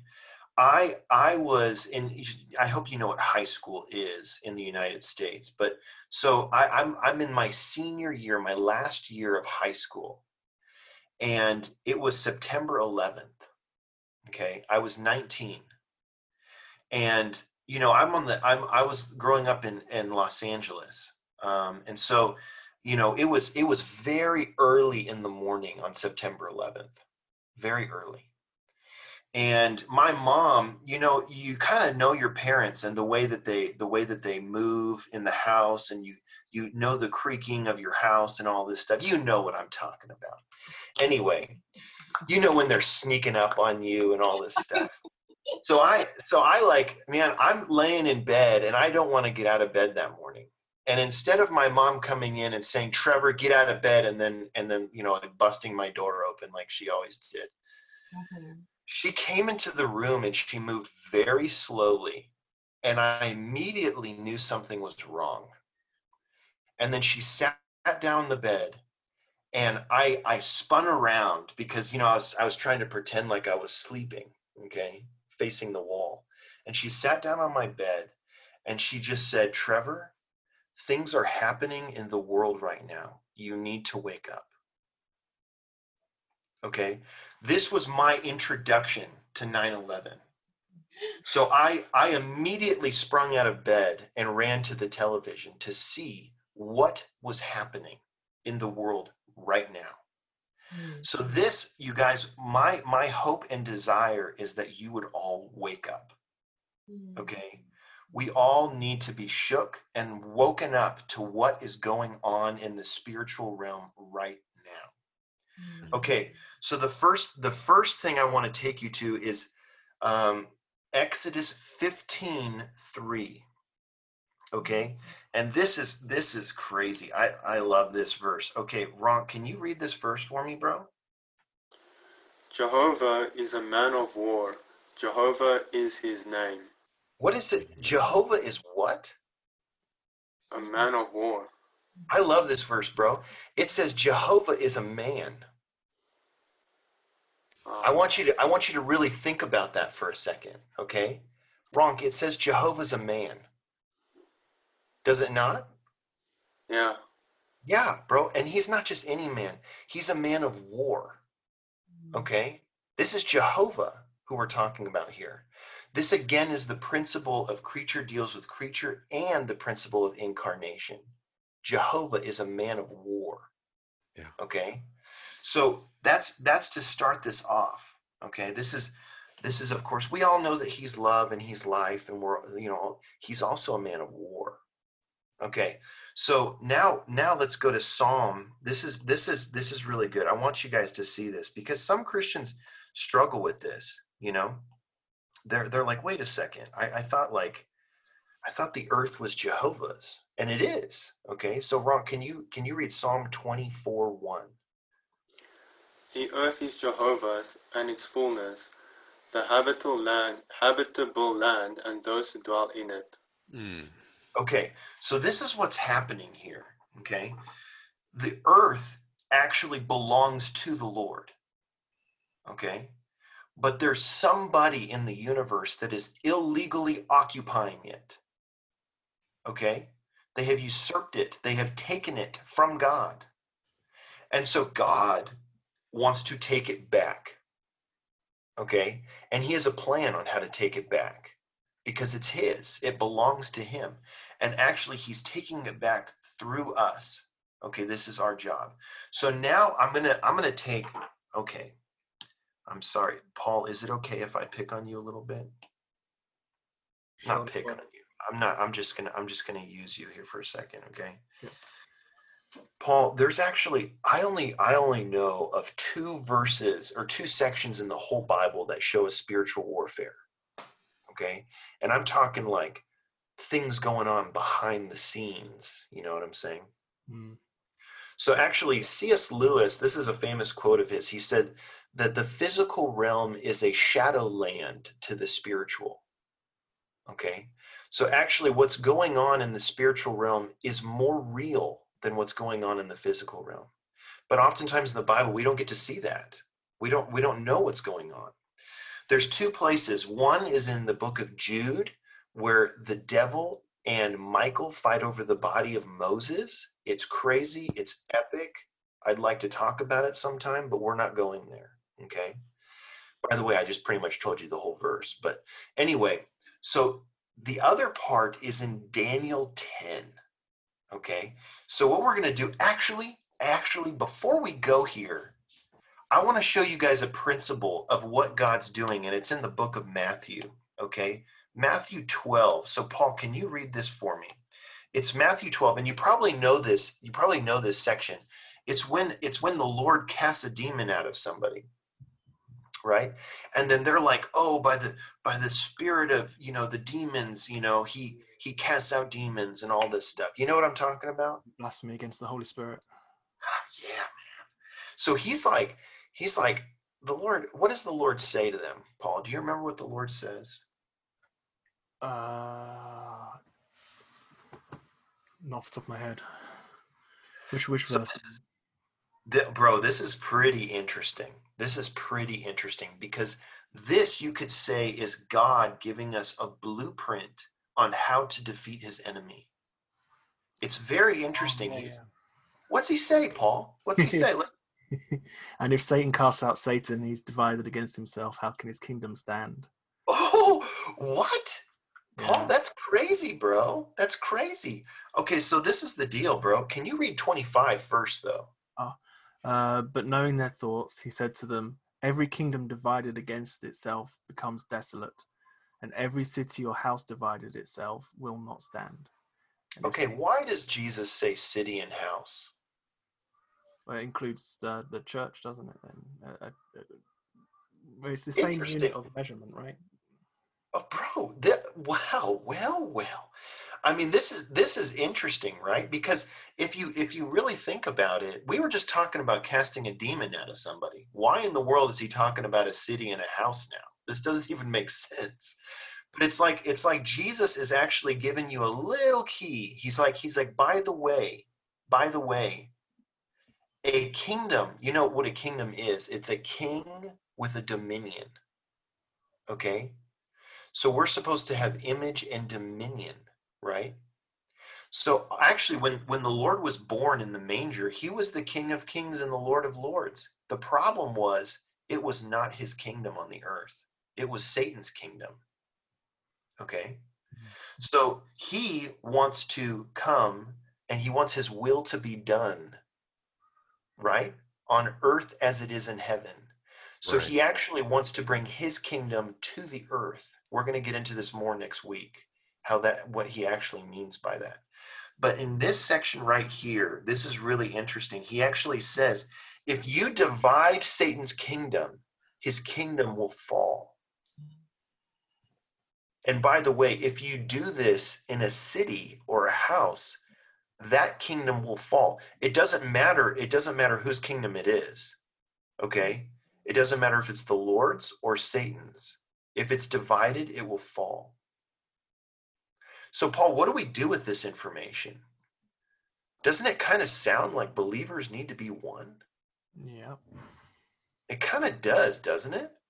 Okay, so let's see what's happening in the spiritual realm when when stuff is going down.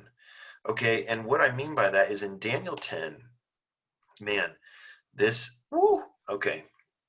You ready? Are you guys I, I I'm gonna switch over to Cambridge here.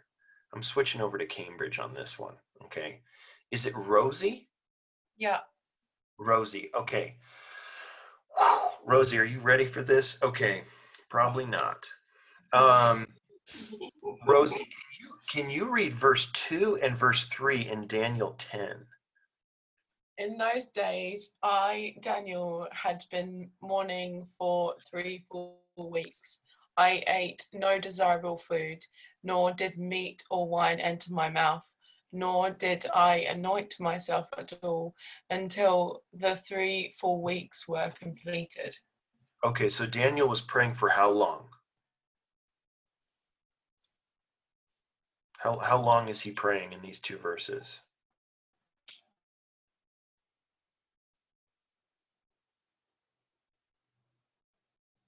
Are we still are we still there? three four weeks? Okay, okay.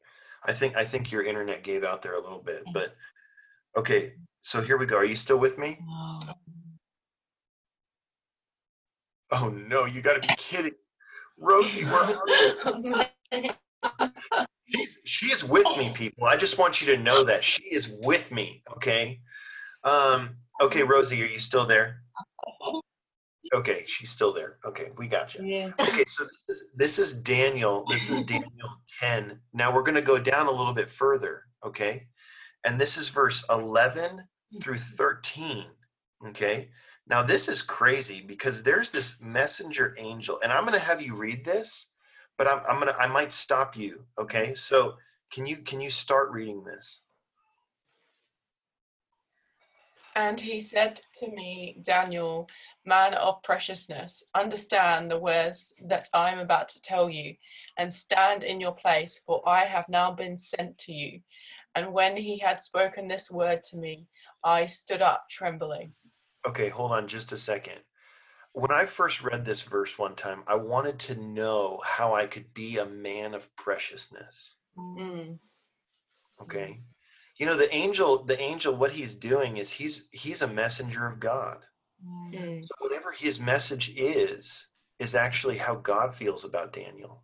Mm. so that means god felt that daniel was a man of preciousness. And so i went to this brother and i asked him you know how can i be a man of preciousness? And he told me trevor the only way you can be a man of preciousness is to be filled with the only one that god finds precious which is christ himself. And so we that's what we need to do. And that has nothing to do with the rest of this story, but I just wanted to give you that little tidbit. Okay. And he said to me, this is in verse 12, do not be afraid, Daniel, for from the first day that you set your heart to understand this matter and to afflict yourself before your God, your words were heard, and I have come because of your words. Okay, Rosie, okay, how how long ago how long ago did the angel leave to come talk to Daniel? Um, When did he leave? He said he left the first day, right? Yeah. Okay. So man, if I'm Daniel and I'm I'm hungry, man. I'm hungry. Now, I've been I've been like fasting for 3 weeks. And I'm like, "Bro, what took you so long?" mm, Right? I mean, that's what I'm thinking. It took you 3 weeks to get here? mm. Okay. Then then then Rosie, I need you to read the next verse because the next verse shows what happened to him on the way down. Um, but the prince of the kingdom of Persia withstood me for for twenty one days. But now Michael, one of the chief princes, came to help me, for I I remain there alone with the kings of Persia. Oh man, Rosie, have you read this before? No. Okay, is this pretty epic? Like like who okay, this is my question. This is my question. Who is is the who is the prince of Persia? I know that's a movie, but we're not talking about the movie here. Okay. He isn't very nice. What's up? he isn't very nice, right? He's not nice. Who is this guy? yeah, he's not very nice. Yeah, he's a big jerk face. Okay. So this is this is the thing. He is he is a prince. He's a prince of Persia. Okay? And it's his kingdom. Mm. Okay, so what this is, this is a fallen angel. And if you remember, if you remember last week when we were talking about Colossians 2:15 and the Lord stripping off the rulers and the authorities in the air. Okay? He was stripping them off. Okay? In in Ephesians 6, we'll get there in a second, but in Ephesians 6, it's very clear that the principalities and powers in the heavenlies are actually the fallen angels Mm. the prince. So this fallen angel is stopping, I believe Gabriel. I don't know if it actually says, but I, I believe it's Gabriel. Is stopping Gabriel from coming down to Daniel. Okay. Daniel at this time is actually in Babylon, which is in Persia. Okay. So what you have is you have this satanic um, administration that is set up in the sky around the whole earth. And these princes have certain domain of that section of the earth. And this time he's called the Prince of Persia. But interestingly enough, in the spiritual realm, there's actually like a ranking system. Okay. And in this ranking system, there's probably guys under him. Okay. Mm-hmm. So you got generals, lieutenants. I'm sure they don't call them that, but I'm just saying. Okay. Because in this section, he says, and I remained there alone with the kings of Persia. Mm. So he was actually fighting with more than just one dude. Mm. Okay. And I don't know how they fight. Okay. I don't know how they fight. I, I don't know if they've got like spiritual swords or whatever. We don't need to know about that. But the point is, the point is they were fighting for 21 days. Mm. And then and then basically what ends up happening is Daniel continues to pray. And Daniel, you know, the Lord's getting kind of irritated because Daniel's a man of preciousness. So he mm. ends up looking over to Michael, who's who's really his, you know, he's like the dude, you know. So he's like, he's like, hey Michael, go deal with it. Mm-hmm. Okay. So then Michael's like, yes, sir. And he like he like beelines it down. Okay. So he mm-hmm. starts coming down to wreck some shop with the Prince of Persia. Okay. So this is what happens. So he starts fighting with the Prince of Persia. Paul, are you still with me, bro? Yep, still here. Okay, bro. I need, I need your A game right now. Okay. So they're they're fighting, bro. They're fighting. And then, and then this angel gets freed up as Michael is fighting with the prince of Persia, and he goes down to the earth to deliver the message to Daniel. Okay? So get this, but it's not over. It's not over. Rosie, are you ready for this? Yeah. Okay. But yeah. Okay, so I need you to look at look at verse 19, 20, and 21 and just start reading. And he said, Do not be afraid, man of preciousness. Peace to you. Be strong. Yes, be strong. Amen. And when he spoke to me, I received strength and said, Speak, sir, for you have strengthened me. Then he said, Do you know why I have come to you? And now I will return to fight with the prince of Persia. So I go forth, and the prince of Javan is now about to come. However, I will tell you what is inscribed in the writing of the truth. Amen. Yet there is no one who holds strongly with me against those against ones except Michael, your prince. Okay. Um, Okay, this, this is crazy. So this guy, this guy, we again, I think it's Gabriel. He ends up, he ends up going. Oh, by the way, Daniel, I, I don't even know why he tells him this. You know, he's like, by the way, Daniel, I'm gonna, I'm gonna go back up there and I'm gonna go help out Michael because actually the Prince of Javan, which actually is translated Greece, the Prince of Greece, okay, is that so think about it geographically. You have the Prince of Persia, okay, over I don't know, modern day Iran, I guess. Okay, Iran and Iraq because they're in Babylon. Okay, and and the Prince of Greece sees what's going on, and so he's like, well, Michael went and helped out helped out Gabriel. I'm going to go help out the Prince of Persia. So this is an epic angelic battle going on over the skies. And so the prince of Greece is screaming over to help out the prince of Persia. And there's about to be this epic battle.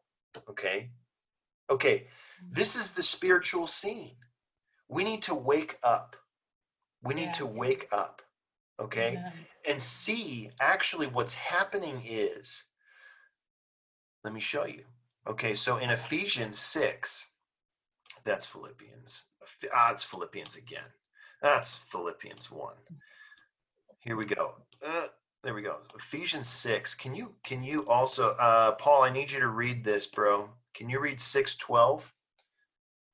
For our wrestling is not against blood and flesh, but against the rulers, against the authorities, against the world rulers of his, this darkness, against the spiritual forces of evil in the heavenlies. Right. Oh man, that's pretty obvious what that is, isn't it, bro?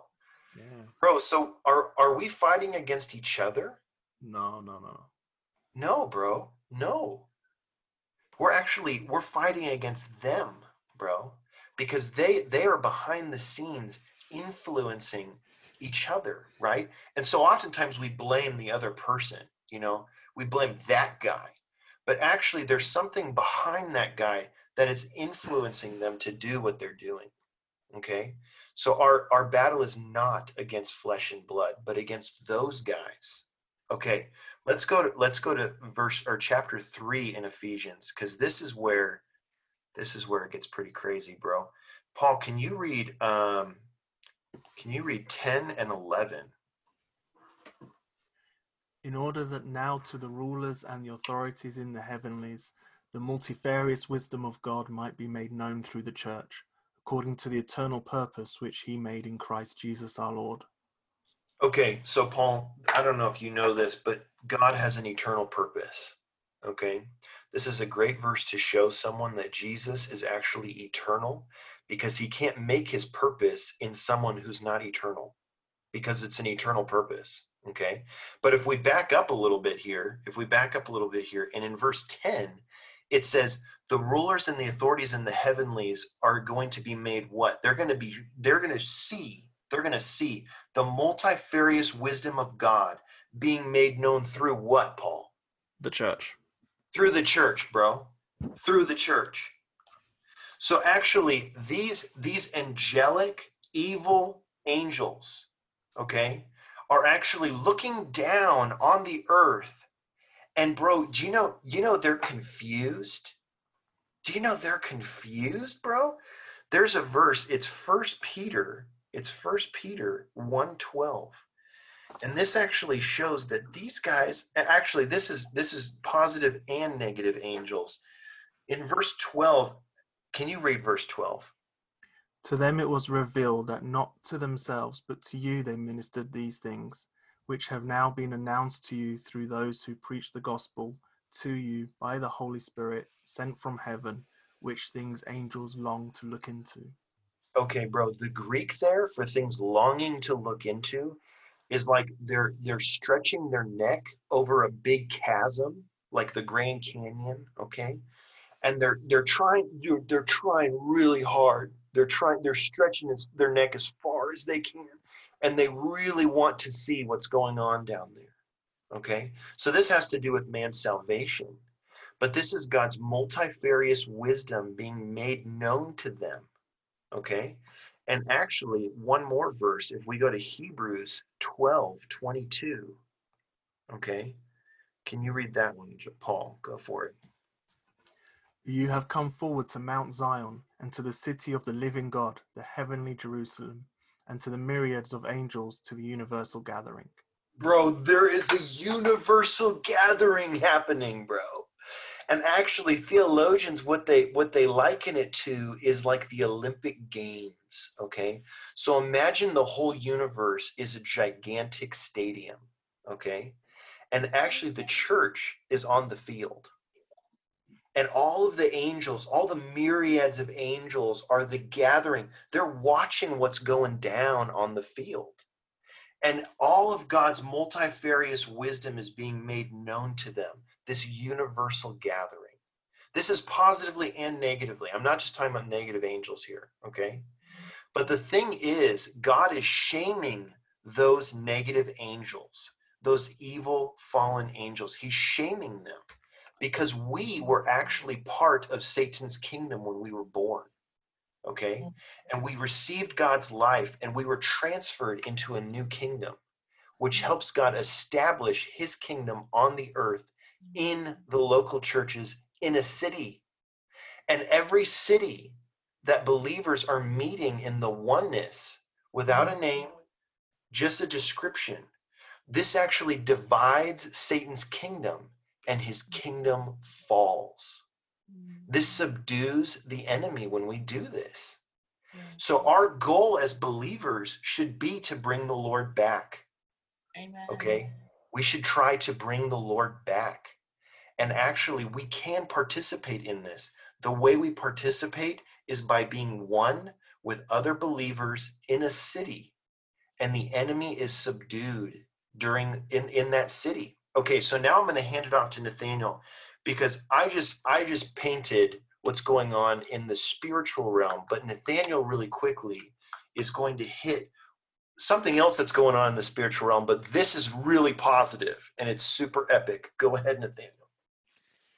Okay, so you know when we uh, decide, you know, through the, it happens in different ways, but you know, as you start to realize what the Lord is doing, and you realize what the Lord needs, and you realize what Satan doesn't like, um, and you realize, well, we need to take we need to take ground back because as Psalm 24 says, the earth is the Lord's, but it's being illegally usurped.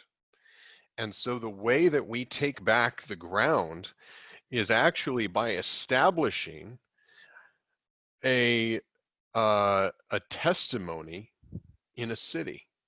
And this testimony, as was said before, is not exclusive, it's inclusive, but it is meeting on the proper ground meeting in oneness and meeting uh it yeah meeting in oneness meeting in the triune god and so okay when we do that what happens um is very interesting because the church um is described as the house of god and uh when we take back the ground in a city um, can we go to John, the Gospel of John, chapter 1, verse 51? Okay. And uh, Ron, can you read uh, verse 51 for us? And he said to him, Truly, truly, I say to you, you shall see heaven opened and the angels of God ascending and descending on the Son of Man. Amen. Okay, now, Ron, do you recall, is there another place in the Bible that talks about angels of God ascending and descending? Um, if you don't remember, it's okay. I'm just, I'm just seeing no, if you I- recall. don't think so, no. Okay. Um, can we go to Genesis 28? Oh, wait, I think I know. I gave it away a little bit when I said Yeah. Genesis. Yeah. Okay, so if we go to Genesis 28, I think we're going to go to verse 12. Um, a little bit.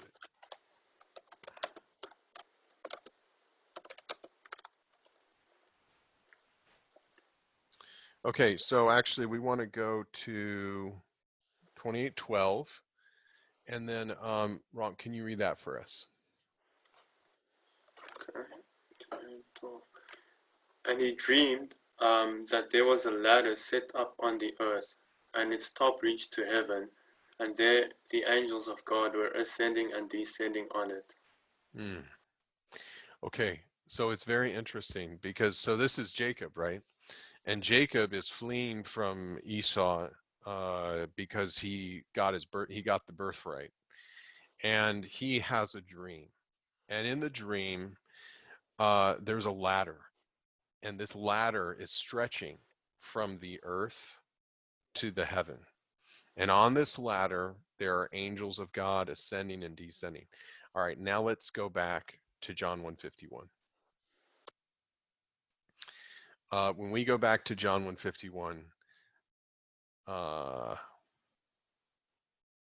it says, You shall see heaven opened, and the angels of God ascending, descending on the Son of Man. So here you see that, uh, okay, when Jacob had that dream, he then woke up and uh, he said, How awesome is this place! This is none other than the house of God. That's Genesis 28 17. But now, in verse 51, when the Lord is speaking to Nathanael, he says, uh, You shall see angels ascending and descending on the Son of Man. So, when a church gets established in the when the church is established in its local aspect in a city that is the house of god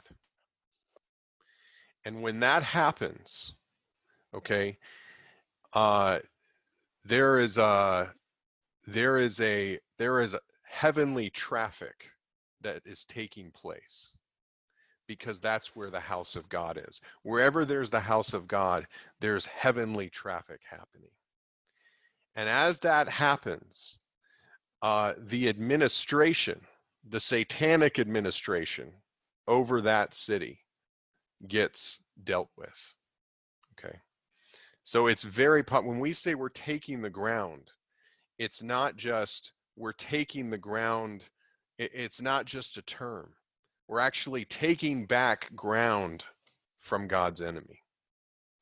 And the way that happens is because you have a group of people. You know, you wouldn't think it, but actually, the way it happens is if you have a group of people who are meeting together in oneness, in the Lord's name, in His word, in His glory, and they're not taking a name, right? And they're meeting on the one foundation of Jesus Christ. Okay, this actually serves to overthrow the satanic administration in that city. This is then where you have the Lord's testimony. Okay. Um, this is actually this is a a bit of an application but this is why the prayer meeting of the church is so important because in the prayer meeting of the church this is where the church actually deals with God's enemy. The church has the ground and the standing to deal with God or with God's enemy in the prayer meeting because they have they're standing on the right ground. They're meeting in oneness. They are God's representation on the earth at that time.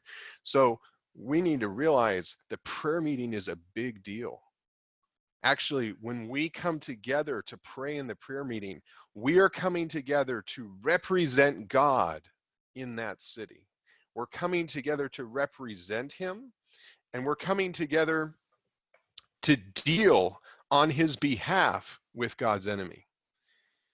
There's another kind of smaller point, but uh, even when you, you recall those verses, when it talked about the appointing of the elders in each city, and the appointing of the elders in each church.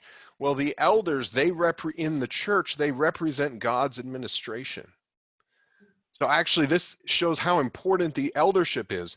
If the eldership is one, then the church is very strong and the church can deal with God's enemy. It just shows you in these things with the prayer meeting, with the eldership, in all these uh, practical aspects of the church, actually, Oneness is so important because this is not taking place in a vacuum. This is taking place in the context of dealing with God's enemy.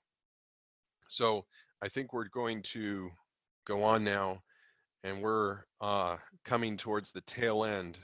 And uh, Guillaume is going to talk about what the oneness brings us. Amen. Okay, I'll be quick. but before I'd like to ask uh, Trevor on what floor do you live on, Trevor? I live on the third floor. Third floor. Three. Okay. Um, you might want to close that window uh, behind you because if we go until midnight, uh, in Acts 20, someone fell from the third floor through the window. So just to be safe, yeah, I feel much better now. I Thank you, brother. better. Thank you for looking out for me. Okay, I, I won't be long. I just it's just so sweet.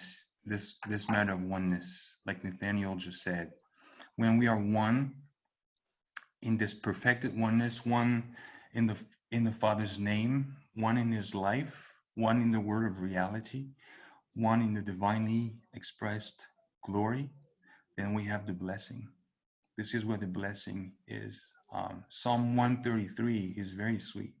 I always enjoy singing this song, especially with the brothers. It's just something sweet about brothers' voices singing this song together. Anyway, so the Lord, the Lord is the Christ, is the one anointed. And so as we are one with Him, one with the head, the body under the head, we are receiving blessing upon blessing grace upon grace. We have this marvelous picture of the ointment coming down that was poured on Aaron's head, and it goes to the beard and reaches the hem of his garment. This is where we need to be. We need to be under the head. We need to be in this oneness, not a worldly kind of oneness, but this divine oneness. And when we practice this, that's the one accord. And so we won't have time to get into this, but there was a wonderful verse in Exodus 30, verse 26 and 27, when you have um, the tabernacle and all of the furniture and all the utensils, everything is anointed, and the priests as well, all under the anointing to serve God, to please God, to be one with Him, so that He can have the bride and the building. So, this is something very sweet and very dear. And just to illustrate this, there's a brother, very dear brother, Count Zinzendorf. Maybe some of you are familiar with him. He lived in the 1700s.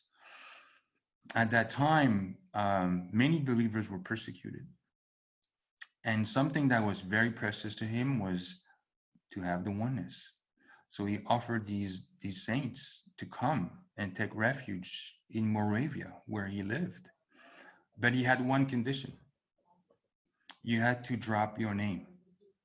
We just meet together in simplicity, just to be one. And so sometimes, you know, some would struggle with this matter of dropping their their names. And so he would go to them, um, not to really address anything, but just to pray, just to bring in the spirit. And these brothers would come and they would dwell together in oneness, in unity, and that was very sweet. The ground of the oneness, the ground of the church was only recovered later, but they still had something quite marvelous. And this is what we want to have. We want to have the oneness. We want to be in the one accord, to be under the Lord's blessing. Amen. Amen. Oh, that's wonderful. So, you know, we want the Lord's blessing. And there is a point of application here, and there will be a lot of additional application uh, next week. But what we wanted to bring out now towards the end is that um, when uh, when when with Daniel, as he was praying, he actually was praying over the prophecy that Jeremiah gave. And when Jeremiah prophesied, he prophesied concerning the fact that the children of Israel would return. They would return to rebuild the temple. They would return to rebuild the city.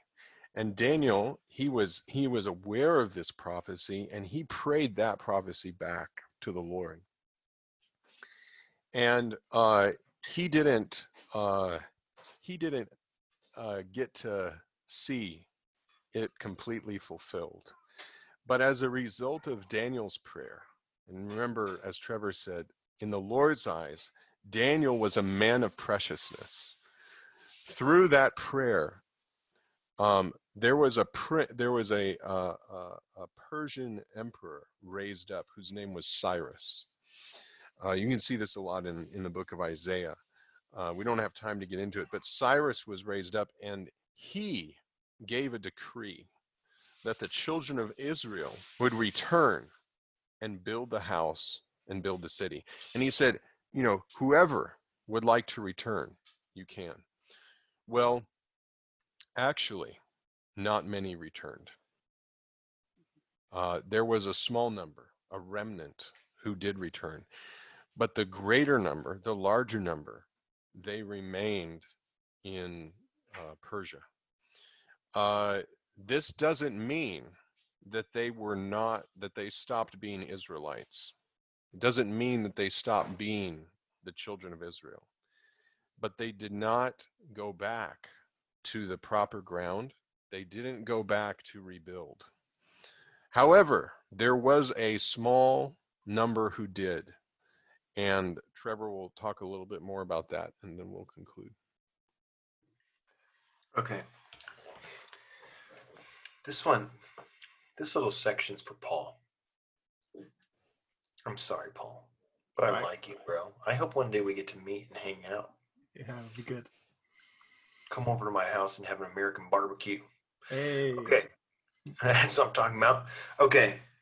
So, Paul, this is the thing, and I don't know if you've been thinking about this, but something that I really struggled with when this was presented to me is that a group that just claims to be not a denomination, um, they're just another denomination. Right? So I, I was really kind of I was kind of struggling with this. Like, okay, I don't get like how can they okay, even if they don't take a name, aren't they just another denomination? And so, actually, what really helped me on this point, the answer is no, but we have to prove it. Okay. And so, the answer is actually found in the Old Testament. Very quickly, I'm going to draw a diagram for you here. Um, let's go with this guy. Okay. So, I'm not an artist. I'm not an artist. Okay. So, just, okay. Yeah. So, here we go. I'm gonna I'm gonna ask you what this looks like though. If you were going to, you know, um, I don't know, what is what does this look like to you, bro? It's like Pictionary. Kind of, yeah. Okay, this is my really horrible. Uh, this would be the Mediterranean Sea right here. Oh, So- right, it's a map. This would be Egypt. This would be Israel, and this is Jerusalem, the star. Okay, you following me, bro? Yeah, yeah. I, okay, good. I'm sorry. I'm sorry. I don't. I'm not an artist. Okay. So at the time of Daniel, what actually is happening is Daniel and Jeremiah are both. They're both very upset because, well, the Jews are not in Jerusalem, and that's where you have to build the temple. That's where you have to build it. So Jeremiah is over here crying. He's in he's in Egypt. He's the lamenting prophet, Lamentations. Okay. And Daniel, Daniel's actually over here in Babylon. Okay. Now, Paul, are they are they divided? Yep. They are. Okay, so this is really interesting. This is the picture in the Old Testament, right? So they are divided. What are what are they divided from? From the temple or Jerusalem, the site, the correct site of the temple. Right, right. Okay, so this is the thing. This is the thing, man. Okay, when we say thing like someone someone is divided, that means they're divided from something, Hmm. right? If I cut a piece of fruit in half, they're divided from each other. Okay, but what if that piece of fruit was actually supposed to be in a certain location? Well, then they're divided from that location. Okay, so this is the interesting thing. God, we've made it very clear, Deuteronomy 12, God says Jerusalem, Temple Mount. Boom, that's where it's got to go. Temple's destroyed, they're weeping. You know, Daniel's praying for 21 days. He wants to go back. Okay, Ezra and Nehemiah end up going back. They end up going back. Do you know this story? It's pretty it's pretty nuts. And actually the the interesting thing about this picture is that God's the narrative of the Bible only follows what God's desire is. It does not follow the most people. Mm. Okay? Because most of them stayed in Babylon and they're never heard of from again. We never hear about them. We have no idea what happened to Daniel and everybody else. Mm. Okay.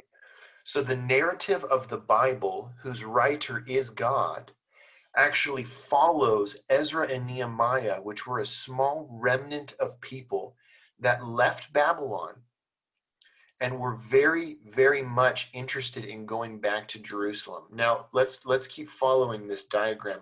What if they leave Babylon, bro? Mhm. they're going and they're going and then they're like uh, actually uh, jordan would be kind of cool let's go up there okay so what if what if they go up here okay and they set up shop here are they divided Yep. totally now there's three Yeah. that's a problem that's a big problem. But they don't do that do they?